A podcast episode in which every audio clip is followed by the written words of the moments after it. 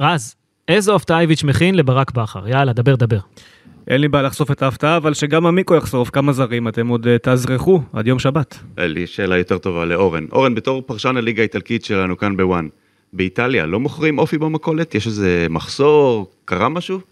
תגידו, לא הגיע הזמן שתפסיקו עם העקיצות, נשים את שתי הקבוצות על הגריל, משחק עונה. אתם מאזינים לפודקאסט מכבי תל אביב, בערוץ הפודקאסטים של וואן. הלו, הלו. הלו, הלו, מה זה, מה זה? מה זה, מה זה צריך להיות? זה מכבי חיפה פה. כן? אתם מאזינים לפודקאסט מכבי חיפה, בערוץ הפודקאסטים של וואן. בחסות ווינר.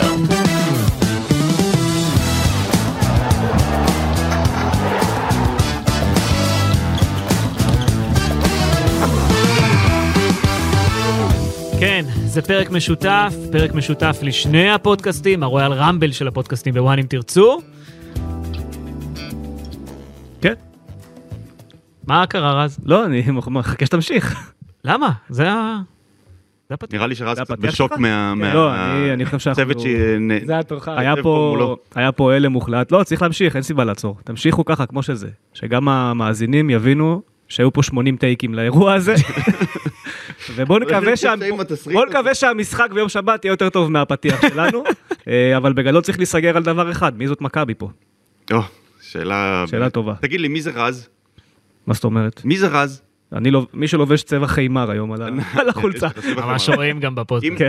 אם, נלך אה, לערוץ הספורט, נשאל אה, רז אוקיי. פה, אז יגידו לנו אה, רז זהבי, אוקיי, נכון? נכון. וכאן ייכנסו למערכת וואן, יגידו איפה. רז, יתכוונו אליך. נכון. אז נראה לי שזה אותו דבר.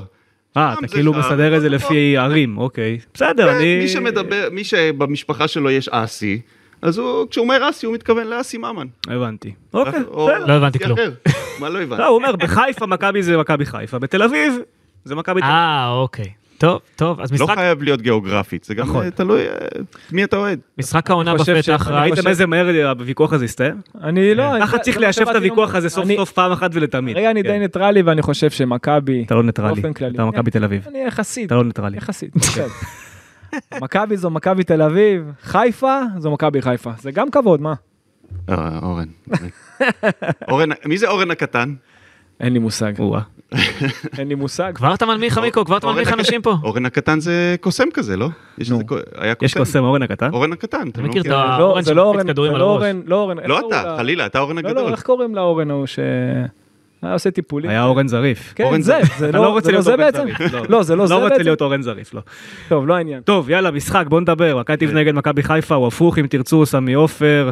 יום שבת, אסי. כן. אה, רק צריך לומר, איחדנו כוחות פה, מצד אחד, אני אסי ממן, איתי אמיר יניב בפודקאסט מכבי חיפה, מהצד השני, רז אמיר ואורן קדוש, עם הפודקאסט של מכבי תל אביב, ואיזה פרק מחכה לנו כאן, אנחנו ננתח את שתי הקבוצות לעומק, נמצא איפה היתרון של כל אחת ואיפה החיסרון, נדבר על השוערים, ההגנה, הקישור, ההתקפה, שחקני המפתח, הקהל, הכל ביחד, וגם לא נשכח את העקיצות. אז שנתחיל רז. יאללה, אני חושב שצריך להתחיל לנתח את המערכים אה, של הקבוצות, ראש בראש, זה מה שהכי אה, מעניין. אה, ואני חושב שאנחנו גם באים אחרי הרושם המאוד חיובי שהותיר דניאל פרץ, זה כבר לא אל מול ההגנה של מכבי תל אביב, אל מול ההתקפות של ליגת העל. דניאל פרץ בא, משחקי נבחרת הצעירה נגד אירלנד, נתן הצגה בשני המשחקים, עוד לפני הדו-קרב פנדלים. ויש תחושה, ואנחנו מדברים על זה בפרק, בפרקים שלנו, אני ואורן, לא מעט, גם דיברנו על זה בשיחת היום עם גידי ליפקין, שיש תחושה שצמחו בישראל שני שוערים שמאוד מזכירים את המאבק הישן בין אה, ניר דוידוביץ' לדודו עוואט. אז היום זה עמרי גלאזר בבאר שבע וזה דניאל פרץ במכבי תל אביב, עד שג'וש כהן יחליט איזו נבחרת הוא אה, יכול ורוצה אה, לייצג. למשחק הזה ספציפית, מבחינתי צריך להתחיל לנתח את הקבוצות ואת הפערי איכות וממש לעבור עמדה-עמדה. בעמדת השוער היתרון של מכבי תל אביב באופן אה, די מובהק. דניאל פרץ שוער בעיניי הרבה יותר טוב מג'וש כהן. אה, העונה האחרונה הייתה עונה קשה עבור דניאל פרץ, אבל הוא יצא ממנה מאוד מאוד חזק. והדבר המרכזי שהשתנה בדניאל פרץ, מעבר לזה שהוא צבר שנת ניסיון וראינו שזה משפיע עליו, הוא קיבל צוות אימון הרבה יותר טוב, וקלפקיס, מאמן השוערים של מכבי תל אביב, אה, אני יכול להגיד לכם שביוון הוא מתואר כבר שנים כמאמן השוערים הכי טוב שהכדורגל היווני ידע, אה, והרבה שם אה, הרימו גבה לא אחת על איך הוא לא עושה קריירה בעצם במועדונים גדולים, הוא נאמן לאיביץ' ולכן הוא הולך איתו. הלך איתו לפאוק, הלך איתו למכבי, אחרי זה לווטפורד, וכשהוא ישב בבית אז גם קלפקיס לא לקח הצעות, חיכה שאיביץ' יקבל קבוצה. קלפקיס מאמן שוערים אדיר, האימונים שלו שדרגו את דניאל פרץ בצורה משמעותית, ואם למכבי תל אביב יש נקודה שרגועה לקראת המשחק הזה, זה דניאל פרץ. אני חושב שאם בעבר, בוא נגיד לפני שלוש שנים ואחורה, היית שואל איזה שחקן ממכבי חיפה היית לוקח למכבי תל אביב, אז uh, בדרך כלל זה היה אף אחד, או איזה שחקן אחד או שניים גג. Uh, היום, כשאתה שואל את זה, וזה בניגוד לשנתיים האחרונות, שבו למכבי חיפה היה יתרון די מובהק בסגל, והיית אומר כמעט אין אף אחד ממכבי תל אביב שאנחנו רוצים, אז uh, בעמדת השוער, כן, יש יתרון, אני חושב, למכבי תל אביב, למרות ש... תכבד את ג'וש, הוא אחלה שוער. לא, שוער בסדר גמור, רק שאני חושב ש... הוא לא, לא בכזה פער גדול, לא, אבל לא... כן, הפוטנציאל של אה, דניאל, גם בגלל הגיל שלו, הוא כנראה יותר גבוה, וכן, אם אנחנו נעשה את המשחק הזה של מי היית לוקח, ראשון, אז כנראה שכאן אוקיי, צריך, צריך לומר את האמת, עם יד על הלב, ג'וש כהן לא מספק את הסחורה בתקופה האחרונה, דניאל פרץ מנגד נמצא בשיא שלו, אפשר להגיד, היה לו משחק מושלם בנבחרת הצעירה, עם כל עניין הפנדלים, אבל לא רק, כי גם, אמנם הוא לא עמד שם למבחנים גדולים מול אירלנד, אבל היה איזה מבחן אחד בדקה 86 באחד על אחד שהוא לקח כדור והציל את המשחק, אם לא, הנבחרת מפסידה ולא עולה בכלל ליורו. אמ, אני חושב שגם בעונה שעברה ג'וש כהן היה קצת בירידה ביכולת שלו, הוא לא כל כך תרם לביטחון של ההגנה, הוא לא הביא נקודות כמו שהיה מביא קודם לכן, מנגד, אין הרבה פעמים שקבוצות יריבות מגיעות לשער של מכבי תל אביב, אני חושב בכלל, אבל גם כשזה קורה, דניאל פרץ נמצא שם, גם במשחק הרגל טוב, אז אולי באמת יש פה יתרון קל למכבי תל אביב. כי שוב, ג'וש כהן, אני עדיין לא מזלזל בו, כן? זה משחק שהוא יכול לחזור, לחזור בענק ולעשות אולי אפילו גם את ההבדל, כי זה שני שוערים שיודעים לעשות את ההבדל כש, כש, כשמגיעים לרגעים המכריעים, מה שנקרא. מול שתי הקבוצות צריך לדעת להסתכל על זה, איך הקבוצות עם הכדור, ואנחנו נראה את זה, נדבר על זה, אתה יודע, לגבי כל השחקנים על קר הדשא. אבל גם במיוחד אצל השוערים, שיצטרכו לייצר את הבילדאפ מהקו האחורי, אז שני השוערים טובים ברגל, אבל דניאל פרץ, מבחינתי, משחק הרגל שלו... יותר הוא, טוב. בפער, כאילו, יש לו חצים של 70 מטר מדויקים, או לעומק, באמת יש לו איכויות אדירות מעבר ליכולת השוערות שלו על קו השער, וגם ביציאות שלו, אתה יודע, לכדורי גובה. בנוסף, יש לו יתרון משמעותי בגובה על ג'וש כהן, אבל אנחנו גם בוחנים פה, אתה יודע, שוער מול שוער, בסופו של דבר, אנחנו נצטרך לבחון חוליה התקפית מול חוליית הגנה מצד שני, ואנחנו גם נדבר על זה עוד יותר לעומק. אז בוא נדבר על, ההגנות של הקבוצות. אולי קודם נדבר אה, טקטית, כי לא כל כך ברור עדיין מי פותח, אז אולי נשמור את המשחק הזה של מי עדיף בכל עמדה לשלב קצת יותר מתקדם, אחרי שנבין, ננסה להבין יחד מי, מי באמת יפתח. לא, הדברים בעיניי הם אה, כרגע יש שתי חידות מאוד מרכזיות בכל קבוצה, זה הכשירות אה, של ניר ביטון שעדיין לא ברורה, למרות שהוא כן עשה שני אימונים מלאים ביום, אה, בימים האחרונים, הוא כן חזר להתאמן באופן מלא אחרי שקיבל מנוחה בגלל הכאבי גב שלו, והוא בעצם הספק היחיד, אני חושב, לגבי ההרכב של מכבי תל אביב. בצד השני, יש לך את עלי מוחמד שחזר לעשות אימונים מלאים, אבל אלו פציעות, גם גב, גם קרסול, שאתה יודע, אתה יכול לעשות היום אימון אה, ולהרגיש מדהים, ומחר להרגיש מדהים, ובבוקר המשחק פתאום משהו ככה לא הכי אה, בסדר, ואפילו בחימום, אתה יודע, איזה בעיטה קלה בכדור שלא התלבשה לך נכון, ופתאום אתה אומר, רגע, אולי אני לא, לא כשיר באמת. אותו דבר ניר ביטון, אתה יכול לקום, פתאום תפוס כולך, ואתה, אוקיי, אז שוב אגב גומר אותי, אלו פציעות משקרות.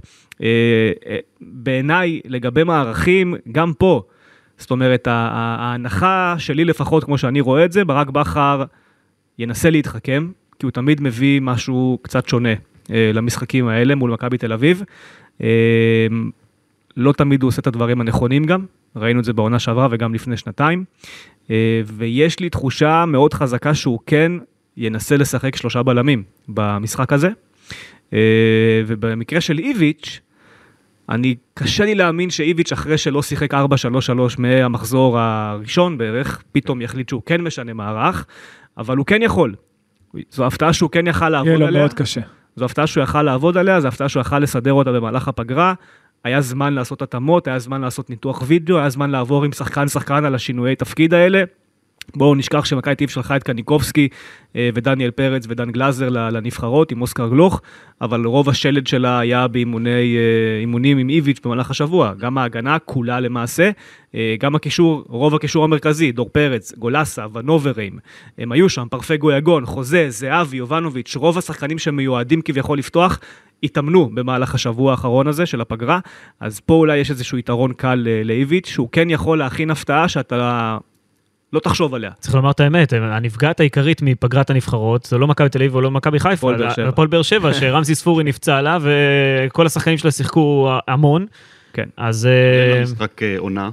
לא, היא גם לא, ב- היא גם לא פקטור כרגע, ב... כמו שאני אבל רואה אני- אותה. אני לא מספיד. את הפועל באר שבע עדיין. לא, היא לא פקטור בעיניי, קבוצה לא מספיק טובה.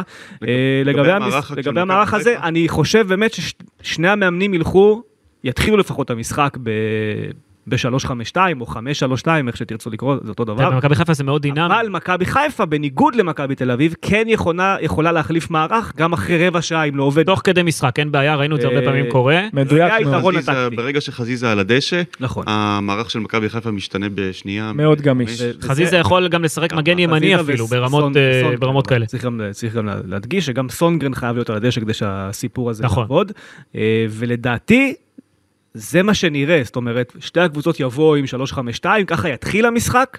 לבכר יש את היכולת להחליף תוך כדי, אם פתאום הוא רואה שלא עובד לו. הבעיה היחידה פה זה שסונגרן היה בנבחרת שוודיה, הוא לא התאמן השבוע עם מכבי חיפה, הוא בעצם נכון. יעשה רק אימון אחד לפני המשחק, למרות שהוא כבר מכיר את הקבוצה, כן? זה לא איזה משהו אה, מיוחד, אבל צריך לראות אה, איך הוא חוזר גם. נכון. אה, יש גם בעיות בריאותיות פה ושם, זה גם סיפור בפני עצמו. לא מדברים על זה כל כך, אבל חוץ מעלי מוחמד גם צריך לראות מה מצבו של סונגרן. אה, אני חושב שברק בכר דווקא הפוך הפעם. הוא לא יכפה את ה... הוא לא, הוא לא ינסה לעשות אה, אה, אי אלו שינויים, אולי יעשה איזה שהם התאמות למכבי תל אביב, ואולי אפילו נדבר על זה בהמשך, אבל אני חושב שהוא הפעם יכול להגיע עם קבוצה שתבוא לשחק את הכדורגל שלה. זאת אומרת, הוא לא יעשה יותר מדי שינויים, לא ינסה להפתיע, הוא בא לשחק עם אותו ההרכב שהוא משחק איתו אפילו באירופה, מול הקבוצות החזקות ביותר בליגת אלופות. אני חושב שזה ההרכב האידיאלי, ברק בכר יגיד, בואו נשחק פשוט את הכדורגל שלנו, ההתקפי, המשוחרר, מה שאנחנו רגילים לעשות. לדעתי זה, זה יכול להיות ההרכב המנצח בקטע הזה, במשחק הזה, כי קשה מאוד להתמודד עם מכבי חיפה, היא משחקת מאוד מאוד קבוצתי. יש פה אבל עניין שצריך להתייחס אליו. מכבי חיפה כשהיא באה למשחקים באירופה, היא משחקת נגד קבוצות שהכדור אצלן ברגליים רוב הזמן.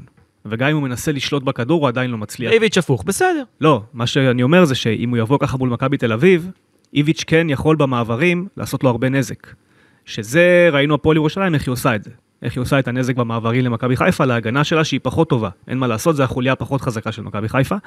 אה, ולכן, דווקא חשבתי שהטענות. במכבי תל אביב זה לגבי ההגנה, זאת אומרת, אה, אני שומע הרבה פעמים טענות שהמגנים לא מספיק טובים, ג'רלד... מכבי ספגה שער אחד מתחילת העונה. נו, זה אבל נכון. בסדר, שער אחד, אה, גם זה היה אה, בסדר, בתוספת הזמן, נגד אה, קריית לא שמונה. הכל בסדר. הטענות זה ליכולת ההתקפית של המגנים, לא ליכולת ההגנתית. בוא נגיד ככה, אין ספק שמשחק ההגנה זה הדבר הכי בולט בקבוצות של איביץ', כי מאוד קשה לעבור את השחקנים בהגנה, שזה גם מעבר לאיכות של חלק מהשחקנים בהגנה. אני לא מסכים איתך, הקבוצה הבקיעה 18 שערים עונה, אתה לא יכול להגיד שההגנה זה הסיפור לא. בסדר, אני אומר, לא, אני אני- 18 אני שערים. מפרגן להגנה, מה, אני מפרגן? להגנה. מה זה משנה? זה משנה. נגד מי מכבי חיפה שיחקה? מה זאת אומרת? זה משנה, זה משנה. איך הרבה יותר חזקות? מה יותר חזק בנס ציונה לא יותר וסכנין? חזקה מ... נס- אני לא מדבר עכשיו על ליגת אלופות, נס ציונה וסכנין חזק יותר מחדרה ו... סכנין, בחוץ זה משחק קשה יותר. עם הרכב- שני ניצחו והפועל אותו באר בלי שבע להתאמן. זה משחק קשה יותר מכל חמשת המשחקים של תסתכל את הטבלה. תראה שנתניה לא טובה. ונגד. אשדוד, התקפה של מכבי תל אביב לא הבקיעה אפילו. בוא, אתם. שיחקתם נגד- הפועל. חדרה, נגד מי שיחקתם? מה? לא הבנתי, הפועל ירושלים זה כאילו אימפריה עכשיו? כי הם ניצחו 3-0? קודם כל הפועל ירושלים לא. בצמרת, משחקת טוב. ונתניה בתחתית, אז מה זה אומר על נתניה ועל סכנין? לא. משנה, זה לא משנה, זה- זה משחקים יותר קשים. בוא נתייחס כל למאץ'. הליגה הזאת היא זהה. חוץ מהשלוש הראשונות, זה אותה ליגה, זה אותם הקבוצות. אני לא מסכים איתך. אותם הקבוצות, לא אותה הרמה, אתה רואה את ההבדלים רמה בטבלה? די זהה, אבל בוא, בוא נתייחס. למאץ' בין שתי הקבוצות, אוקיי? אני שמעתי את רז מקודם ואני מאוד מסכים עם רוב הדברים. השאלה שאתה אומר שמכבי תל אביב, אתה יודע, מאוד צפויה בהרכב שלה, אולי חוץ מבחלק האחורי אם ביטון כשיר או לא כשיר, אז מי יפתח בקישור? מי יפתח בקישור? דווקא הקישור זה... אבל- לא- אבל הקישור אני זה לא. מי- רגע, שנייה? שנייה, שנייה, אני שואל- אני שואל, מי יפתח בקישור? השאלה אם זה פרץ, גלוך וקניקובסקי כמו נגד בית"ר ירושלים, או שפתאום תראה את אה, גולסה, ונוברהיים וגלאזר. זה, זה, זה, אני חושב שקודם כל, קודם כל? קודם לא, כל, לפני אין פה שום הכל, דבר בטוח. עכשיו, לא, זה לא. בטוח. קודם כל, לפני הכל, מה אם לא רגע. מה קשור לוקאסן? כי אה, הוא לא משחק, אני לא ראיתי אותו משחק. זהו, אני לא ראיתי אותו משתלב עדיין. זה בלם שחיכו לו הרבה זמן. רגע, רגע, אחד. שנייה אחת, עכשיו. בחלק האחורי. אלא, איך אתה יכול להסיק מסקנה על משחק אחד? לא, אני אומר, מה איתו? האם הוא ישחק נגד מכבי חיפה? שוב, זה דברים שאתה לא יכול לדעת. למכבי יש גם את פיבן, גם את ייני, גם את סבורית, גם ניר ביטון, אני- גם לוקאסן, הוא יבחר את מי שהכי טוב באימונים. במקרה הזה-. במקרה הזה, עדיף שאיך שראיתי את לוקאסם במשחק האחרון, שוב, יכול להיות שעכשיו הוא יפתח והוא יהיה מדהים, אני לא חושב שהוא צריך לפתוח במשחק הזה. אני חושב שיש בלמים כרגע יותר טובים ממכבי תל אביב, גם פיבן ביכולת יותר טובה, ייני אני בטוח שהוא ילך איתו לא משנה מה, כי באמת אה, איביץ' אה, דבק בו, וסבורית, כאילו אי אפשר, אי אפשר בלעדיו פשוט. אני חושב ש... אני, אני קשה לי להאמין שאני אני דווקא חושב שזה יכול לפגוע. בגלל זה רציתי לשאול את רז, מי יפתח במקומו של ביטון? אני לא, שוב, אני לא חושב שניר ביטון לא יפתח. לדעתי, ברגע שהוא עשה שני אימונים מלאים, אם הוא עושה עוד שניים, אז הוא יפתח. אוקיי. אה, לתחושתי, ההגנה שתעלה זה פיבן, ביטון וסבורית. לא יהיה לא ייני ולא לוקאסן. אגב, אוקיי, איביץ' איביץ' משחק עם ייני.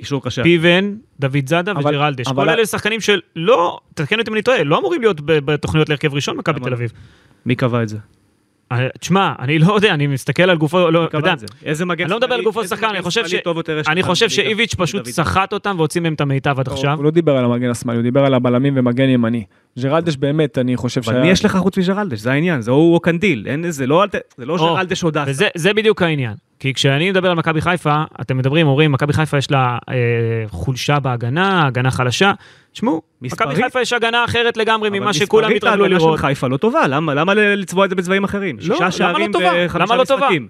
למה לא טובה? שישה שערים אני לא חושב שזו. כבר אותה נקודת התורפה הגדולה שהייתה לפני שנים במכבי חיפה. הביאו שני מגנים שערים איכותיים מאוד. התקפית. שישה שערים בחמישה משחקים זה נתון טוב? זה בסדר. מה, אתה מסתכל על משחקים עוד פעם, אתה מסתכל על משחקים למה אני מסתכל על שהם משחקים? קשים, כן. איזה קשים? מכבי חיפה עברה משחקים קשים. סכנין, נתניה, באר שבע, זה שנגד הפועל ירושלים הייתה הפועל נפילה, ירושלים, מסכים נס איתך. ציונה זה קשים? זה הרבה הרבה זה הרבה יותר קשה. קשה. כן. משחקים קצת יותר קשה. כן, תל אביב. כן, באר רק- שבע, קיבלתם גול בכל יותר- משחק. כן, לא, ב- זה באר שבע בחוץ. זה באר שבע באר שבע בחוץ, זה סכנין אה, בחוץ. זה הנחה שהיא ואתה לא... תוך כדי משחק בליגת אלופות, אל נותנים תשכח. הנחה שהיא לא לא הגיונית בעיניי. זה לא לא? זה עדיין אבל. רגע, אבל זה עדיין, ההגנה לא הייתה טובה, אתה מנסה לאתר מצב אה, ש... ת- תסכים איתי. תסכים איתי, שמכבי תל. אביב, תסכים איתי שמכבי תל אביב עדיין לא התמודדה עם איזשהו מבחן אמיתי. מה זה משנה? אתה רואה. אבל מעברים, חיפה לא התמודדה מול מבחן משמעותי. נגד מי שיחקתם? נגד מי ריינה וחדרה? תגיד, אתה נורמלי? באר שבע. אה, זה כדורגל מה שהיה נגדכם באר שבע? עם עשרה שחקנים זה גם? לא משנה, קבוצה? חזקה. זה כדורגל? זה בבאר היה שבע. כדורגל? היה כדורגל? אין כדורגל אף פעם נגד הפועל באר שבע, זה לא לא חדש. הבנתי, מה אתה רוצה? אתה מתמודד עכשיו הגנה מול הגנה, אתה רואה הגנה איך היא אה, מתמודדת מול ההתקפות שנגדה. אני חושב שמכבי חיפה, פירקו אותה בכל המשחקים, גם יש נס הגנה, ציונה, גם סכנין, גם הגנה גם יותר באר טובה שבע. ממה שהיה לה בשנים קודמות. זה לא אומר שהיא יותר טובה מההגנה שהיא תפגוש לך את מכבי תל אביב, זה לא אומר את זה. בסדר, סבבה, זה הכל לא אומר טוב. את זה בשום שלב, וזה לא אומר שההגנה היא טובה, לא, אתה פשוט באת ואמרת בהתחלה, שזה הנקודה החלשה. שזו נקודת התורפה של נכון? מכבי חיפה. זה לא החוליה מסכים. הפחות טובה, אני לא מה מסכים. לעשות? לא, מה לא שאתה- מסכים. אבל אגב, לא, מטוליסיקה בלם. יותר טוב מפלניץ', הוא משקיע את פלניץ' לחלוטין. אסי. אפשר לקבוע את זה. מה מה. שרז אומר, אוקיי, ש- אז מכבי חיפה יש לה רגע, בעמדות האלה, זה מה לא לקרוא שרז אומר, מה שרז אומר, שיותר קל לפגוע בחיפה במעברים. זה מה שהוא אומר. זה מה שאני אומר. בקבוצה שמשחקת נגדה על מעברים, ומכבי תל אביב אם יודעת אתה לעשות את יושב זה פה טוב. ואומר ששישה שערים בחמישה מחזורים זה נתון שהוא בסדר, אז אתה גנב דעת, זה לגנוב לא, דעת. זה לא בס- זה לא לגנוב דעת. קודם כל, אם אני- אתה אומר שההגנה לא. טובה עם כזה מספר, זה זורק דעת, אני. זורק את המשחק נגד הפועל ירושלים, כי זה משחק באמת... למה משחק אתה צריך נפל. לזרוק כי זה משחק? משחק נפל, מה לעשות? למה אתה זורק, אבל אתה עושה, מה זה ההנחה הזו? מה זה אתה זורק משחק? זה משחק נפל, מה לעשות? זה קורה. זה יכול לא לקרות. הגיוני. זה קורה, בטח זה שקורה. למה זה לא הגיוני? אתה רץ ב... שישה שערים זה יכול לקרות נגד. הפועל ירושלים. כן, 3-0. כן. היה יכול להיגמר גם 4 ו-5. קורה. זה קורה. גם זה קרה למכבי חיפה גם בעונה מכבי שעברה. חיפה שלקחה אליפות אה, אז בזמנו אליפות הכי קלה אין דבר כזה יותר אליפות בלי הפסד, קיבלו נכון. רביעייה מקריית גת בזמנו שירדה ליגה. 3-0 לא יכול לקרות. לא, גם- אה, בזמנו כולנו של... לוקחים ב- בחשבון כשאתה משתתף. בליגת אלופות, שיהיה לך נפל. נכון. זה דבר לא שלוקחים 3-0, אותו בחשבון. זה לא משנה, אבל שלוש אתה או ספגת ארבע זה נגד לא נס משנה. ציונה כל וסכנין. כל הקבוצה לא נראתה טוב, אתה לא יכול להאשים את ההגנה. שם, זה לא שההגנה נפלה שם. אבל ספגת גם מול נס ציונה וסכנין. ברגע שקבוצה עולה קדימה ולחוצים על להשיג את השוויון, לחוצים על אה, לחזור למשחק, אז אה, אתה גם אה, לוקח בחשבון שאתה יכול לספוג אה, שלישייה, זה, אתה יודע, זה דבר שקורה, אבל אני מסכים איתך, כשאתה מסתכל על הנתונים, מכבי תל אביב מתוך אה, 12 משחקים, תשעה, ש- אה, תשעה משחקים ללא ספיגה בכלל, אה, מה שנקרא קלין שיט, ולמכבי חיפה מתוך 14 משחקים, רק שלוש פעמים קלין שיט. אז כן, אין ספק שמכבי חיפה סופגת יותר, אבל זה גם uh, קשור בסגנון משחק. למכבי חיפה יש סגנון משחק הרבה יותר הרפתקני נקרא לו, יותר התקפי. היא שיחקה גם נגד קבוצות, נכון. גם באירופה וגם בארץ, שונות ממה שמכבי תל אביב שיחקה. אבל uh, כן, זה יהיה מבחן מאוד מעניין לראות איך ההגנה האיביצ'ית הזאת uh, תתמודד מול ההתקפה uh, של בכר. אני רוצה גם לתת איזשהו נתון מעניין מהתקופה של בכר בבאר שבע. היו ביניהם חמישה משחקים עד היום, בין בכר לאיביץ', וזה הגיע אחרי שלושת האליפויות של בכר בבאר שבע. שלוש ניצחונות, שלושה ניצחונות לאיביץ', שתי תוצאות תיקו, יחס שערים 10-1 לטובת איביץ'. אפשר להגיד גם שאיביץ' באיזשהו, באיזשהו אופן הוא זה שגרם לברק בכר אה, לעזוב את באר שבע, זאת אומרת השושלת נקטעה, מכבי תל אביב לקחה שתי אליפויות, אה, אז אני חושב שזו פעם ראשונה שבכר צריך לבוא ולהתמודד עם איביץ' במכבי חיפה, והוא צריך, צריך להביא משהו אחר. מה זה יהיה הדבר הזה? אני לא ממש יודע. אני כן מרגיש שצריך צריך להכין פה איזשהו שפן. בוא, בוא ניגע רגע בטקטיקה, אוקיי? אם אנחנו מסתכלים על הטקטיקה, אם עכשיו מכבי חיפה תשחק את ה-4-5-1 הקלאסי שלה, זאת אומרת 4-3-3 בהתקפה, וגם בהגנה הם ישחקו את זה קצת יותר צר פשוט, אז הם יהיו ממש אחד לאחד על מכבי תל אביב, אם הם ישחקו את ה-5-3-2, מכבי תל אביב. עכשיו, אם הם יעשו את זה, יהיה להם, מבחינת, אתה יודע, המערך שלהם, יהיה להם יותר קל גם בהגנה, גם בהתקפה. אני חושב דווקא כמו רז בקטע הזה, שבכר יבוא פה עם הפתעה, במרכאות מסוימת כזאת. איך הוא יכול להפתיע? במה? רגע, אני אגיד לך, שהוא יפתח עם שלושה בלמים, וישים את חזיזה בצד ימין, ואז יהיה לו רק... הפתעה, זה לא הפתעה, זה לא ככה מפתיע. הוא שיחק כל העונה. כן. לא כל העונה, הוא שיחק כך. בכמה משחקים ובשלבים מהמשחק. זה לא, זה לא שהוא ככה הוא משחק כל העונה. הגמישות הזאת עם חזיזה הייתה כל העונה. יש לו גמישות, וזה הרבה יותר בא לידי ביטוי אה, במבחן בין אם זה אצילי או דווקא דין דוד. כי אם זה דין דוד, אז החמש שלוש שתיים דווקא יכול להיות יותר אפקטיבי במעברים במשחק עומק, אבל אם זה עם אצילי, אז זה קצת פחות, ועדיף דו- דווקא לשחק איתו על הקו, והכניסות שלו פנימה הן יותר טובות. ואז, ואז המגנים במכבי חיפה צריכים לעשות את ההבדל. ההצטרפות שלהם, ואז השניים מול אחד על כל קו, אם זה אצילי וסונגרן, וחזיזה וק- וקורנוי, ומנגד יש רק את דוד זאדה, רק, ורק את ג'רלדש, אז שם יכולים לעשות את ההבדל. אבל אם ישחקו את החמש, שלוש, שתיים, יהיה להם קצת יותר קשה, ואז הם דווקא ישחקו על מעברים. השאלה, וזה קשה לי לראות, לראות את בכר באמת גורם לאיביץ' להניע, מחכה לו קצת יותר נמוך, כי אני חושב שהוא כן ילחץ את uh, מכבי תל אביב, ומכבי תל אביב היא מאוד מגוונת, שזה דווקא, דווקא משהו שאני מאוד אוהב באיביץ', שהוא יודע לשחק גם לעומק וגם להניע את הכדור. הבעיה שלו בהנעת כדור זה אמורה להיות דווקא בחלק היותר קדמי, אבל איביץ' יודע לייצר שילובי התקפה טובים, לדעת לגרום ל-50-50 שלו, בדרך כלל אם זה גלוך וקניקובסקי, לפתוח יותר לקווים, ואז לייצר גם הוא את השניים מול אחד על כל קו. אז הוא באמת, אה, מכבי תל אביב קבוצה מאוד מאומנת, יודעת לשחק הרבה לעומק, יודעת לשחק על מעברים, יודעת להניע את המשחק, בהתחלה זה גם קל כי יש לה שלושה בלמים ויש לה שני מגנים, אז חמישה בקו האחורי ביחד עם השוער, קל, לה- אה, היא יכולה לייצר את הבילדאפ הנכון. בגלל זה יש פה מבחן מאוד משמעותי, אם כל אחת מהקבוצות תעשה את הכי טוב שלה, ולא תנסה להתחכם יותר מדי. אם אני אראה את בכר דווקא פותח עם שלושה בלמים, אני דווקא חושב שזה יכול לבוא בעוכריו. אבל אם אתה רואה את זה כלא הפתעה, וזה מה שהוא צריך לעשות, הפוך, מבחינת המערך באחד לאחד, תחשוב על זה, שלושת השחקנים ההתקפיים שלו, אצילי, חזיזה ופיירו. אם עכשיו חזיזה משחק בקו. אוקיי? שלושתם שלושת הבלמים, שלושת שחקני הקישור שלך מול שלושת שחקני הקישור של מכבי תל אביב, ואז יש לך ממש אחד לאחד. אתה מבין? ובמקרה של... אה, של כן, אבל יש פה שאלה שאני מבין מה הם אומרים, הם בעצם אומרים, אבל אתה כאילו מצפה שברק בכר יתמודד אה, בוטה ונסיקה וגולדברג ישירות מול זהבי ויובנוביץ'? זאת אומרת, אם אחד מהם ניצח את המאבק, מכבי כבר... כן, אה, אבל זה הקטע, עם אבל, אבל זה העניין. אופק פתוח לשאר? לשתי הקבוצות, במ- במידה מסוימת, עדיף לא ללחוץ. לשחק דווקא כן על מי מעברים. שתצטרך ללחוץ. ואז, ו... לא, לא חובה. לא חובה, יש קבוצות שלא לוחצות, לא, לא, חובה, לא חובה אני ללחוץ. חושב שבכר אה, דווקא קבוצה שתצליח לייצר. דווקא קבוצה שתצליח, אני לא מדבר על הנעת כדור, אני מדבר עכשיו בלי כדור. בלי כדור, בגלל שאני רואה שבכר יכול לבוא עם שלושה בלמים ולשנות גם תוך כדי משחק, אפילו תוך רבע שעה, שזה מכבי לא יכולה לעשות. להפוך לכן שלושה בלמים, אז, ואז קשה מאוד ללחוץ את זה, אז עדיף דווקא לחכות יותר נמוך ואז לייצר יותר מעברים. אני לא מדבר עכשיו על משחק עם הכדור, בהנעת כדור, כן, יש הרבה דברים שאפשר לעשות. במשחק בלי כדור, לחכות קצת יותר נמוך, לתת לקבוצה השנייה לצאת ואז לייצר מעברים. בטח במכבי תל אביב, אם יש שם את אה, ייני שזה לא הכי מהיר, מצד שני במכבי חיפה, אם, אם המגנים שלהם יצאו קדימה, אז אפשר לעשות את זה יותר, ולכן דווקא במעברים אפשר לעשות את העקיצה. תן לי לנסות לנסח את מה שאתה אומר. אתה אומר לבכר, אל תהיה פראייר, אל תיתן למכבי תל אביב לעשות את הבונקר ותתפתה לצאת הוא קדימה לא יכול- ותחכה אבל- לעקיצה. אין הוא לו לא יכול ברירה. לתת את הכדור אבל, איך אין לו הוא ברירה, הוא יצטרך- הוא? פשוט, זה לא רגע. רגע, לא לא. זו שאלה טובה, לא, זה לא, הוא יכול לתת להם ליזום, הוא יכול לחכות להם שליש מרכזי, אין בעיה עם זה. העניין הוא שהוא יצטרך להיות חכם גם הוא במעברים שלו, לצאת מהר כמו שצריך, מצד שני הוא יצטרך שהמשחק ההתקפה שלו עם כדור, שלא יהיו טעויות, ומה זה אומר טעויות? אם עכשיו אתה מסתכל על המערך, מכבי תל אביב משחקת עם שמונה שחקנים בשדרה המרכזית, רק אחד על כל אגף. מכבי אה, מכבי חיפה עם שניים על כל אגף, מה מכבי חיפה צריכה לעשות? אם משחקים את לא בטוח הרגיל, שזה שניים. רגע, אם משחקים כרגיל, אני אומר, אם הם משחקים כרגיל, הם צריכים לשחק רק לקווים. לא, לא, בכלל לא להזיז לאמצע. ממש, איך ששחקן מקבל באמצע, שחרר, נגיעה שתיים לא יותר.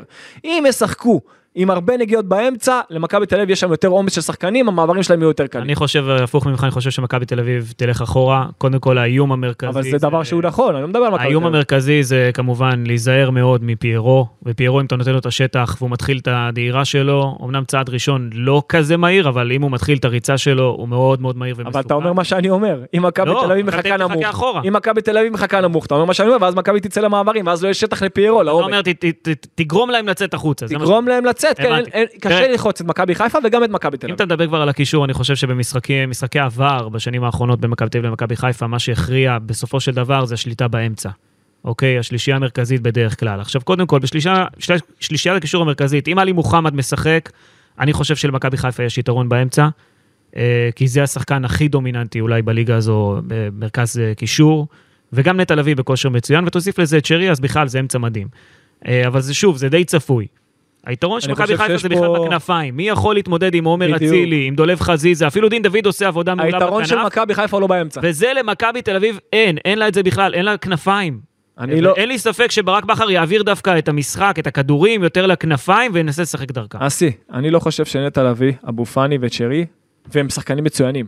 הם אה, ביום נתון, הם כן יכולים להיות מעל מה שיש במכבי תל אביב, אבל הם לא יותר טובים מפרץ, קניקובסקי וגלוך. זאת השאלה, עכשיו השאלה... הם לא יותר טובים. השאלה מי ישחק באמצע במכבי תל אביב, פעם זה. קניקובסקי, פעם גולסה, פעם גלאזר, פעם פתאום דנקי. כדי לייצר. את היתרון הזה, שחקנים שונים לגמרי. כדי לייצר את היתרון הזה עם החוליה הקדמית של הקבוצה, שלא משנה מי שתחשב תעמוד בהגנה, היא תקבל את הקישור, אוקיי, תעמוד יותר נמוך והיא תקבל את הקישור, אז המעברים יהיו יותר טובים, ואז יהיו יותר שחקנים נגד השלישיית קישור הזאת. בגלל זה חיפה צריכה לשחק אך ורק דרך הקווים, פה, ושם אתם יש יתרון מדברים לחיפה. על זה שאתם מצפים מברק בכר לשנות את ה-DNA של הקבוצה למשחק אחד. זה לא יקרה. לגרום לנטע לביא, מוחמד ושרי לא להניע כדור. באמצע, זה לא יקרה. נכון. שנינו- שנינו לא יודעים- יקרה. שנינו השאלה- יודעים- רגע, שנינו השאלה- יודעים שלפרקים חיפה תשחק 4-3-3, ולפרקים תשחק כן, 5-3-2. אבל הפילוסופיה של ברק מתי- בכר היא לא אומרת בואו נחכה להם ושהם ייקחו את הכדור ונראה מה הם עושים, וזה גם לא הפילוסופיה של איביץ', זאת אומרת, יש פה בעיה. יש לי שאלה אליך. לא, אבל הבעיה היא אחרת, רז. הבעיה היא אחרת. אם, אם פתאום איביץ' מפתיע ושם גם את קניקובסקי וגם את אוסקר גלוך בשלישייה מרכזית, לא יהיה, לדעתי לא יהיה. נניח, זה, זה יכול לשחק לטובתו. אני חושב שאיביץ', שוב, לי יש תחושה מאוד חזקה שאיביץ' ינסה להפתיע עם מערך שהוא יכול גם הוא בעצמו להפוך אותו ל-4-3-3. אז מה מי זה ישחק אומר? זה אומר שאחד החלוצים לא יפתח. לא יוב... או יובנוביץ' או זהבי, אני מניח שיובנוביץ', אחד מהם לא יפתח, כדי שתהיה לו את האפשרות להזיז שחקן שהוא בעצם קישור התקפי לכנף. זה יכול יש, להיות... יש אפשרות אחרת אולי שהוא יחליף את אוסקר גלוך, כי הוא שיחק איזה 100 דקות בנבחרת הצעירה להיות. השבוע, גמרו אותו להיות. בפגרה. הכל יכול להיות. אה, פרץ, קניקובסקי, לדעתי שני בנקרים. אני לא פוסל שהוא ינסה להפתיע עם אוסקר, דווקא ככביכול חלוץ שני, או עם פרפה. רגע, שניכם. שניכם טוענים שגלאזר לא יפתח? לא. אני חושב שגלאזר לא יפתח. אז מי יפתח, דור פרץ? אתה, כן. אתה לא. אורן, אמרת אומר, דור, קודם דור פרץ שלישייה- בתקופה יותר טובה. נכון, אני, אחרת. אני חושב שהשלישייה שצריכה לפתוח במשחק זו השלישייה ששיחקה נגד בית"ר ירושלים. שזה דור פרץ ביחד עם קניקובסקי וגלוך. שהתחושה... אני חושב, רגע, שזה לא יקרה, אני חושב שהוא יעדיף את גלאזר בשביל לייצר יותר, אתה יודע, אינטנסיביות שרי. ואגרסיביות בחלק האחורי ולייצר מעברים. התחושה, התחושה שלי זה שמה שיקרה, זה שהוא ייקח הימור כלשהו, באחת הכנפיים, זה יכול להיות או השמאלית או הימנית, עם אה, מתן חוזז, ואז הוא יכול לשחק 5-3-2 באיך שהוא פותח את המשחק, שהחלוץ השני יהיה כנראה פרפה או אוסקר, וברגע שהוא רוצה להחליף מערך, יש לו את חוזז שיכול לעלות קדימה, להיות כנף התקפית, הוא עובר לקו של ארבעה, ואז או אוסקר או גבי או פרפה, אחד מהם זז הצידה. כנראה, כנראה גבי, או אם פרפה יפתח אז פרפה. זה עדיין כל- עדיין לא אז הוא כזה- יכול להפוך. את זה ל-4-3-3. זה עדיין לא כזה יעיל מול מכבי חיפה מבחינת... אני אגיד לך למה זה, אני אגיד לך. למה זה לא. יש דברים שהם מעבר, שזה בפסיכולוגיה של השחקנים. אני חושב שה-11 הכי טובים צריכים לעלות על קר הדשא. ואני, עם כל הכבוד לחוזז, כן, הוא שחקן משלים ברוטציה, הוא צריך לעלות לשחק, בטח אם צריך פתאום לעבור ל-4-3-3, לפתוח במשחק הזה, אז זו השאלה.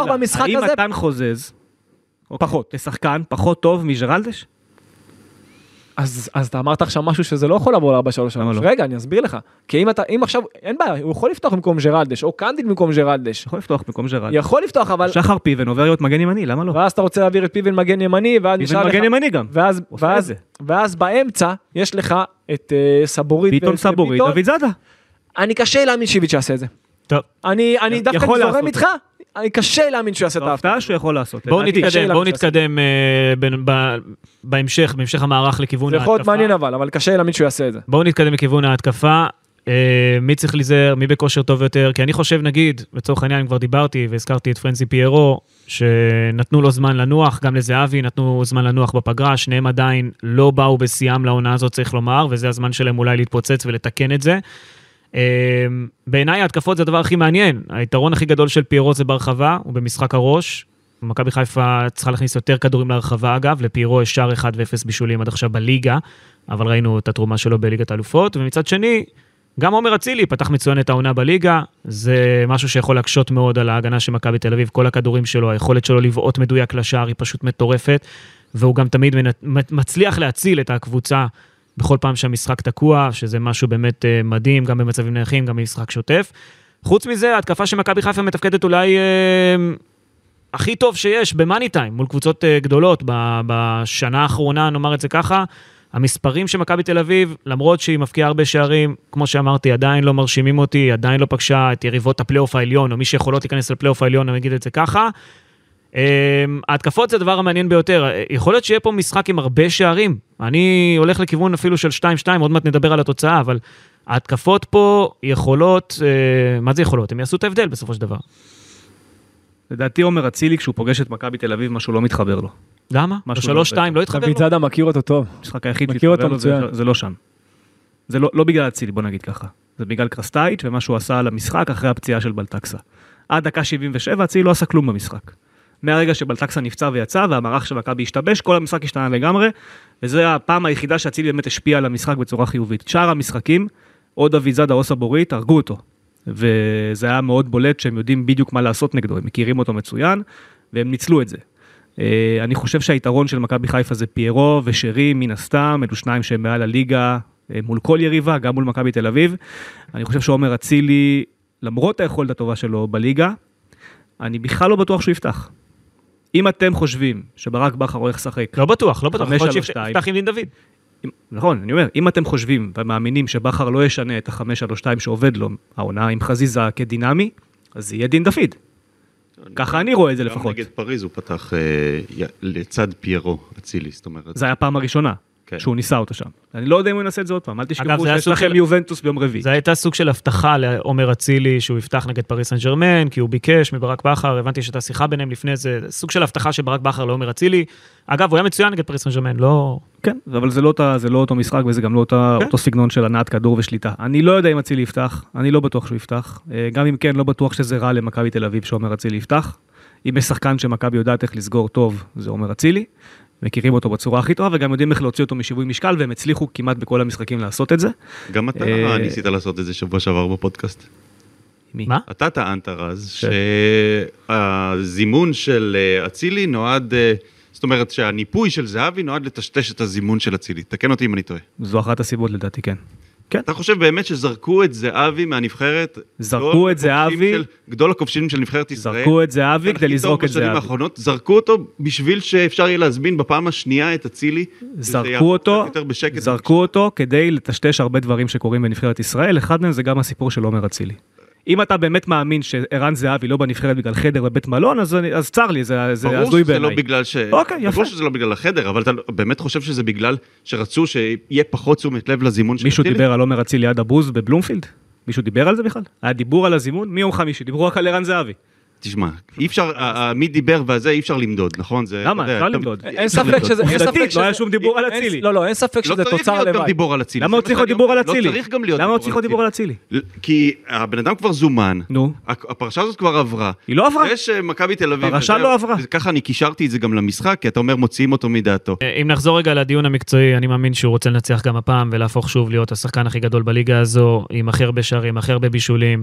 עומר אצילי בליגה נראה טוב, אה, ועשה את ההבדל נגד הפועל באר שבע, ואני חושב שגם מול מכבי תל אביב, בדקות שהוא ישחק, אם יפתח או אם לא, זה לא משנה, הוא ינסה להוכיח את עצמו במשחק הכי טוב שיש, זה בדיוק כמו שערן זהבי מתכונן למשחקים האלה. בסדר גמור, ואמרתי, אה, אם יש שחקנים, אם יש קבוצה שיודעת להוציא את עומר אצילי מהמשחק הטוב שלו, זה מכבי תל אביב. היא מכירה אותו הכי טוב שיש. בסדר, אתה יכול להגיד את זה, בסדר. בליגה לפחות די תלויה בעומר אצילי, הוא הבקיע שישה שערים. נכון. ובישל שניים מתוך סך הכל עשרה שערים של מכבי חיפה, זאת אומרת, 80% מהשערים, עומר אצילי אה, מעורב, אחראי עליהם. אה, וכן, אה, הוא בהחלט שחקן מפתח במשחק הזה, לדעתי, הוא באמת, זה גם בהקשר זה- הזה, זה- גם בהקשר של השלווה. כן, הוא השחקן המפתח שלי, וגם בהקשר של השלווה שהוא יבוא איתה, אם הוא יצליח לבוא איתה, אז אה, זה יהיה מאוד משמעותי. אם הוא באמת, כמו במשחקים הקודמים נגד מכבי תל אביב, יאבד את אה, קור הרוח, אז אה, יפגע מאוד במכבי חיפה. אני יודע שערן זהבי שומע את זה, אבל השחקן שהכי מפחיד מבחינתי שיהיה על המגרש זה אוסקר גלוך, אין ספק בכלל. כל דקה שהוא לא שיחק זה משהו שהוא לא נתפס מבחינתי. שרי הוא אולי השחקן שעושה את הפעולות ההתקפיות באיכות הכי טובה בליגה, אבל גלוך הוא שחקן שיעשה את הפעולה הכי לא צפויה בליגה. אה, הוא עושה את זה הכי טוב שיש, ובדיוק בגלל זה שחקן המפתח שלי למשחק הזה, מבחינת מכבי חיפה, כן? אמור להיות נטע לביא, הוא זה שינהל את כל המשחק, גם יעצור כדורים באמצע, גם יעביר אותם קדימה להתקפה, גם ישחרר לחץ עם הסיבוב שלו, וגם אולי אפילו יעצור את המסירות לאוסקר גלוך וימנע ממנו לקבל את הכדורים, שזאת אולי הדרך הכי טובה לעצור אותו בעצם. לא לתת לו את הכדור ואז לנסות לעצור אותו, כי זה כמעט בלתי אפשרי בהרבה מאוד מקרים. יש אפשרות נוספת, וזה אפרופו הפתעות שדיברתם עליהן, וזה שברק בכר יעשה את מה שהוא עשה נגד פריס סן ג'רמן אולי, כשהוא אמר לשון גולדברג, יש להם שלושה שחקני התקפה ובכל פעם אחד מהם יורד לשחק מתחת לשני החלוצים, כשלרוב זה לאו מסי, אז אתה תהיה בעצם בלם קדמי, סוג של בלם קדמי, ותצא לסגור אותו כדי למנוע ממנו להכניס להם את הכדורים. הוא עושה את זה מצוין נגד פריס סן ג'רמן מול אה, לאו מסי, אבל אני לא חושב שהוא ישתמש בזה הפעם, כי הפעם יהיו לו שני חלוצי תשע קטלניים שיכולים לנצל את השטחים הקטנים האלה בתוך הרחבה, בדיוק איפה ששון יהיה חסר. מה גם שאני ממש לא בטוח שברק יפתח, שוב, עם שלושה בלמים, אה, אז זה כנראה לא יקרה, והוא יצטרך למצוא לזה פתרון. אני מדבר על אה, אוסקר גלוך כמובן, כי חייבים לעצור אותו, או לפחות לגרום לו לשחק כמה שיותר רחוק מהרחבה, אה, אם אפשר, כמה שיותר קרוב לעיגול האמצע. פשוט להרחיק אותו מהשער, ואני חושב שלנטע לביא, נטע לביא יכול להיות, השיווי, לעשות את השיווי משקל הזה. זאת אומרת, להעביר את כובד המשקל לצד השני, יש לו תפקיד מאוד מאוד חשוב במשחק הזה. רז, מה דעתך? לא, תגיד שלך. אני, אין לי פה... אני- אני- אוסקר. אני אגיד את שלי.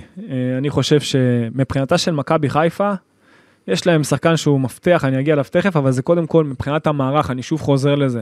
אם ישחקו את ה-4-5-1, 4-3-3, אז שני המגנים שלהם שיעברו מכף שני הם שוברי השוויון. אבל בסופו של דבר, מי שיצטרך לסיים את ההתקפות, זה כמובן פיירו. ופיירו, באחד על אחד שלו, בעוצמות שלו, באיך שהוא מתמקם נכון עם הגוף, איך שהוא יכול להוריד קיר לאחרים, איך שהוא חושב לעומק.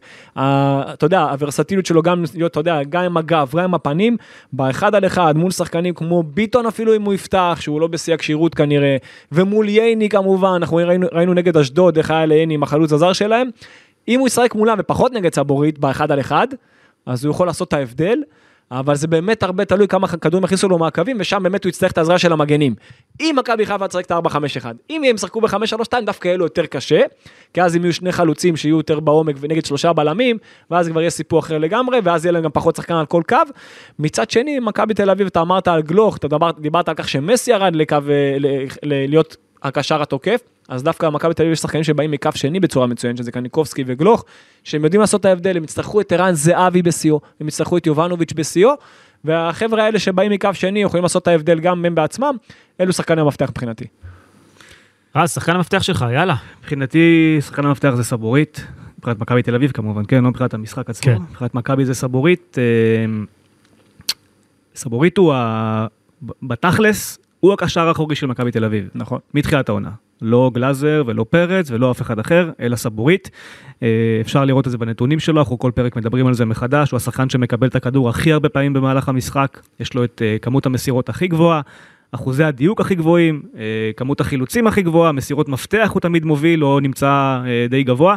ואפילו בדריבלים הוא נמצא מאוד גבוה, ואם רואים את המיקום הממוצע שלו תוך כדי משחקים, אתה רואה אותו ממש במרכז המגרש, אה, ואם סבורית יצליח לעשות את זה גם נגד מכבי חיפה ועדיין לשמור על מה שקורה לו בגב, זאת אומרת להיות אה, מספיק חד בהתקפות אה, מעבר, שיהיו למכבי חיפה ולחזור בזמן, בין אם זה לאצילי או לדין דוד או לפיירו, אם הוא יעשה את המשחק המושלם מבחינתו, זה אמור להיות הש- השחקן שמשנה את המשחק למכבי תל אביב, ויכול להיות שגם מכריע את המשחק הזה.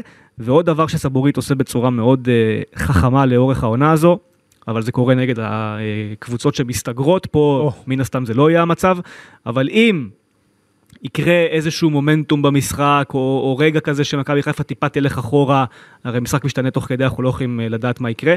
אם הוא ידע להצטרף אה, תוך כדי ה- ה- ההתקפות של מכבי תל אביב, כמו שאנחנו רואים באטלנטה, את הבלמים שלה, מצטרפים כמו עוד שחקני קישור אה, התקפיים לכל דבר.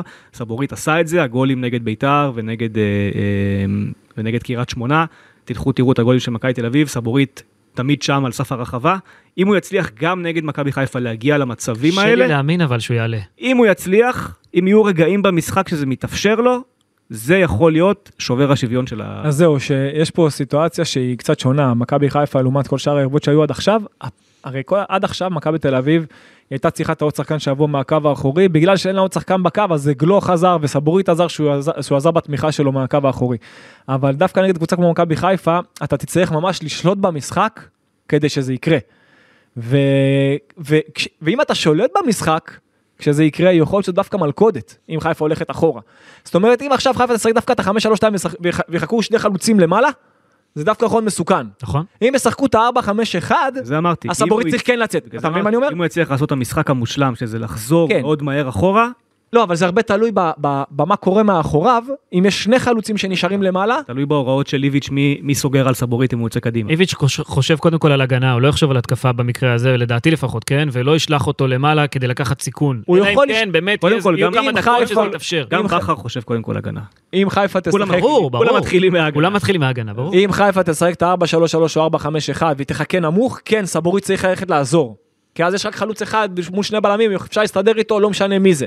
יש שניים. על אחד. אני- אבל אם הם יחכו עם שני חלוצים למעלה והוא יצא קדימה, זאת יכולה להיות מלכודת. הוא לא יצא, זה פשוט מאוד. לא בטוח. שסבורית הוא הוא שחקן מפתח, כמות המסירות שלו היא פסיכית. הוא אדיר העונה, יש לו אדיר. 515 מסירות העונה, שזה בפער עצום מכל מי ש...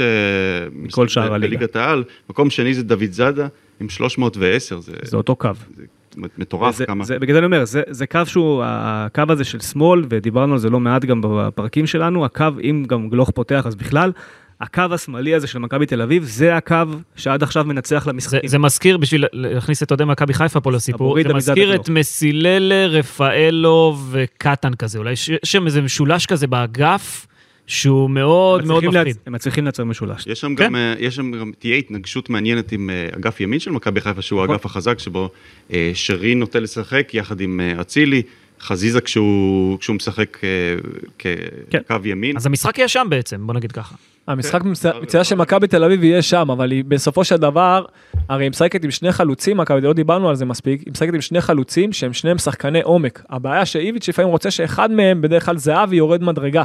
ואז קצת- קשה לו, אם דווקא כמו שרז אמר, גלוך כזה היה משחק בעמדה הזאת, ואז הוא היה בא לעזור, אז הוא יכול, אתה יודע, עם הטכניקה שלו, לעצור בחצי תפנית קדימה. אני בדעה, ו... שאחד צריך לשחק. אני ושגויגון נגיד אני כזה. מסכים עם הדעה אני הזאת, מסכים, כן? אני גם לא, מסכים. לא רק זה, אני גם, בד... אני גם מנסה להיזכר בדברים שאיביץ' אמר מאז שהוא מונה, ושאלו אותו לא מעט פעמים על השני חלוצים. והוא הדגיש, הוא אמר את זה לא אחת ואפילו לא פעמיים, הוא אמר, יהיו משחקים שבהם אני אפתח עם חלוץ אחד, וזה המשחק שצריך להיות. שזה לא קרה עד זה- עכשיו, זה יקרה עכשיו. אז אני, ההערכה שלי אומרת שזה יקרה עכשיו. אה, זה המשחק שמכבי צריכה לפתוח בו עם חלוץ אחד, ואז שהחלוץ השני יעלה כטריילר מהספסל. נכון. אני אומר לך, זה, זה המשחק, למה? כי אז מה קורה?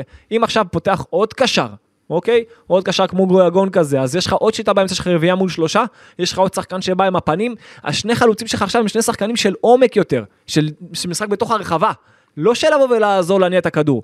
ולכן אני חושב שאיביץ' יכול לעשות את ההבדל במשחק הזה, לא אם עכשיו הוא משחק 4-3-3, כי אין לו את הכלים האלה כ- כהכי טובים מבחינת הקבוצה, דווקא עוד קשר התקפי שיכול לבוא מקו שני, לעזור לחלוץ הבודד הזה שי- שיישאר למעלה. אני מוכרח להגיד שחשבתי שאנחנו די מהר אל תוך הפודקאסט נדע מה ההרכב אה, המסתמן של מכבי תל אביב, זאת אומרת, אני לא תדע. ציפיתי לשמוע גם אני לא יודע, וגם רז יצאתי לא. עוד יותר מבולבל, אני נכון. ממש לא יודע האמת מה שאי יהיה. אפשר לדעת. לא, באמת, זה באמת עניין ש...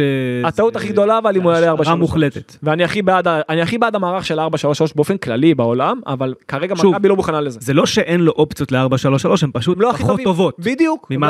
אבל יכול להיות, בגלל זה אני אומר, למשחק אחד נקודתי, אם עכשיו מכבי זה הייתה. פותחת העונה, אוקיי, וכבר בחמישה משחקים הייתה מתרגלת את זה, ואז פתאום יונתן כהן כזה מגיע, ואז הוא עולה גם כן מהספסל, ואתה יודע, שהיה לך את חוזז וגויגון, אבל לא- זה לא קרה. אתה לא יודע מה הוא מתרגל באימונים, וזה העניין. עדיין, משחק זה משהו אחר. משחק נגד לא המחליפים נשכח, אחר. בגלל בואו זה לא אמרתי. יכול ללכת על המערך הדינמי שבו... לא הייתי עושה את השינוי הזה, איזה לא ג'וקר הייתי עושה שאתה את לא השינוי הזה. בואו לא נשכח שיש פה גם אפקט של ביתיות. אה, אומנם מכבי תל אביב הפסידה לדעתי רק פעם אחת בשנים האחרונות בסמי עופר, שלוש-שתיים, זהו. כן, אבל האווירה באצטדיון הזה הפכה להיות פסיכית. אין, אין דבר כזה בשום מצעדון בארץ, קהל שיושב עליך ורועש בצורה מאוד מאוד קיצונית, אז אני חושב שברור שיש פה כבר יתרון ביתיות, כי מכבי חיפה גם בתקופה טובה, וכשהקהל אה, איתה בתקופה הזו, זה, זה עוצמות אחרות, אין דבר כזה בשום מצעדון בארץ. אני חושב שזה גם יכול להשפיע על השחקנים שישחקו על המגרש, תהיה לזה השפעה מסוימת. ולכן אני לא חושב שאיביץ' ייקח הימורים. ולכן בהתחלה, מכבי- אנחנו מסתכלים על מכבי תל אביב, אז מכבי תל אביב צריכה להיות חכמה ולא להשתגע בדקות הראשונות, והפוך, לשמור באמת על 10 דקות, רבע שעה, 20 דקות ראשונות, לשחק בעיקר על המעברים, להיות סגורים באמצע כמו שצריך, לתת לחיפה להיות יותר הפתקנית. שוב, אם הולכים על הצפוי, הצפוי יהיה שהוא יפתח עם אה, ג'רלדש בצד ימין, עם אה, פיבן, ביטון בהנחה שהוא כשיר, סבורית ודוד זאדה, דור פרץ, גלאזר וקניקובסקי, זהבי יובנוביץ'. זה הצפוי, בלי גלוך, אתה אומר. זה ההגיוני. על אוקיי. סמך היכרות קודמת עם אז עמיקו, קיבלת את ההרכב, מה אתה רוצה? לא, אני אומר, על סמך אז יאללה, היכרות בוא נשחק קודמת את עם איביץ', משחק ה... אני- כל על- עמדה על. סמך היכרות קודמת עם איביץ', זה ההרכב שסביר להניח שהוא יעדיף למשחק הזה. יחד עם זאת, יש לו כל כך הרבה אופציות. בג'וש כהן היה לנו. אה, עדיפות לדניאל פרץ, כן. מגן ימני, סונגרן לוקח. סונגרן לוקח את ג'רלדש, כן, או כן, מי כן. שלא לא יהיה, כן, בקלות. אחד אחד, אה, בלמים, אתם מסתכלים אבל אה, בצורה הפוכה. אנחנו דיברנו קודם על השוער מול שוער, אבל זה לא, עובד, אז החוליה הקדמית ברור שזה לא עובד, זה גם משחק הגנה, זה לא- של- של- אבל זה המשחק, זה זה היה הפורמט של המשחק. זה כן. גם משחק הגנה, אבל זה לא רק חוליית הגנה, זה- יש פה... זה הגנה מול התקפה, וזה קישור מול קישור. ברור. כזה.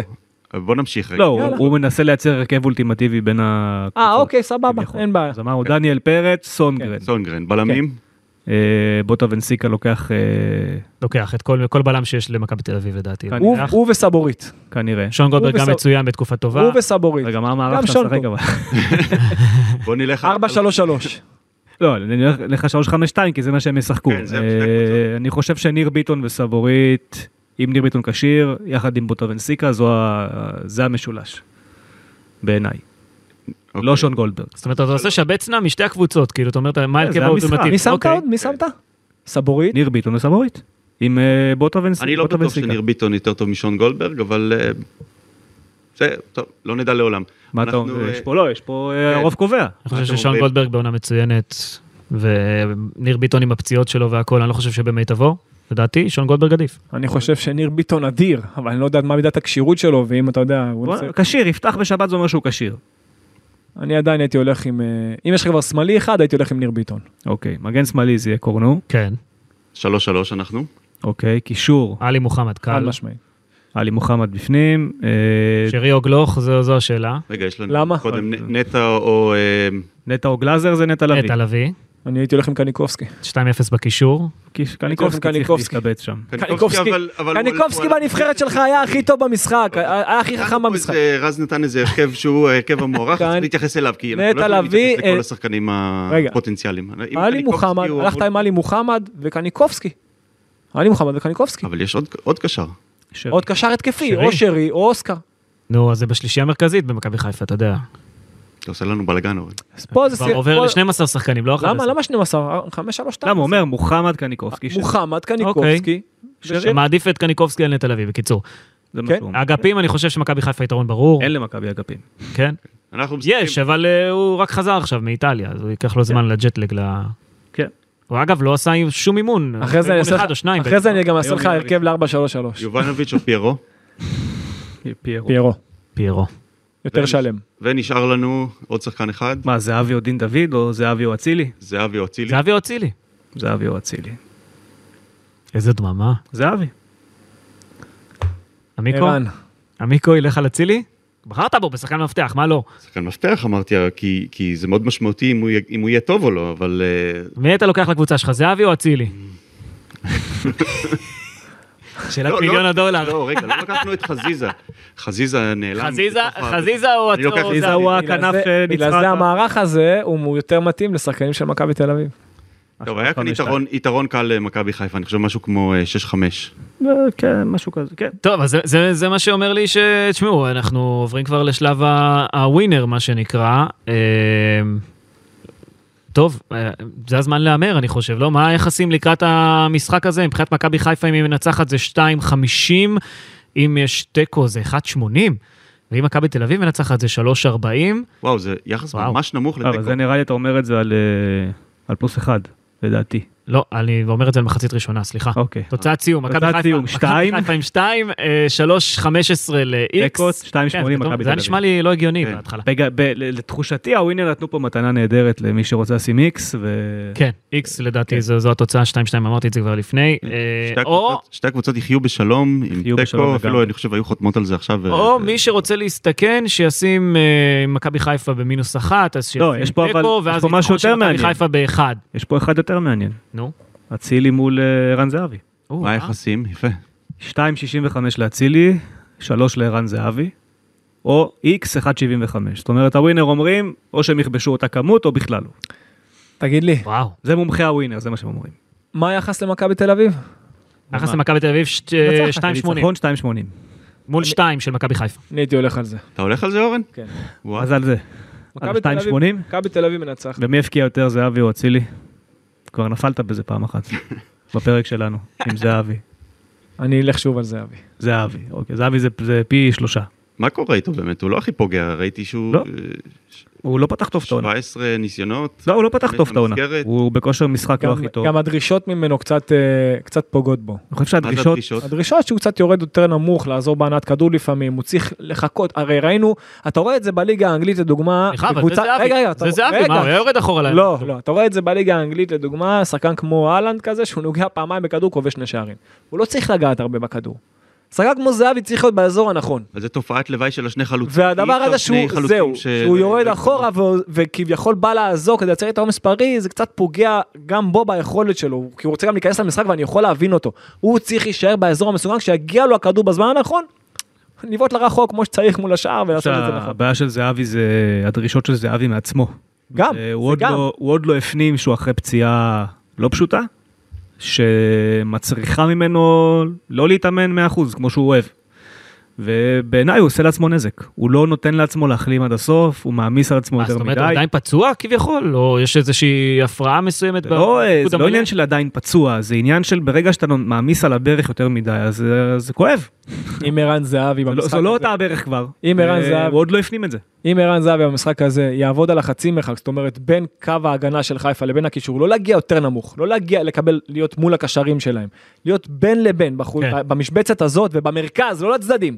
אם הוא יהיה שם וישחק את הפשוט שלו, הוא יהיה אדיר. אגב, אני לא חושב שזה משחק ככה לסיום, לא חושב שזה משחק שישפיע על כל העונה, נכון שמצב הטבלה הוא כזה שמכבי תל אביב לא. יכולה פתאום לברוח עם איזה פער, אבל עדיין יש עונה ארוכה, ואל תשכחו שמכבי תל אביב תפגוש גם את כל היריבות החזקות שמכבי חיפה כבר פגשה, אם זה סכנין או נתניה או הפועל באר שבע, ויש עוד שלושה אה, אה, משחקים, זה המון.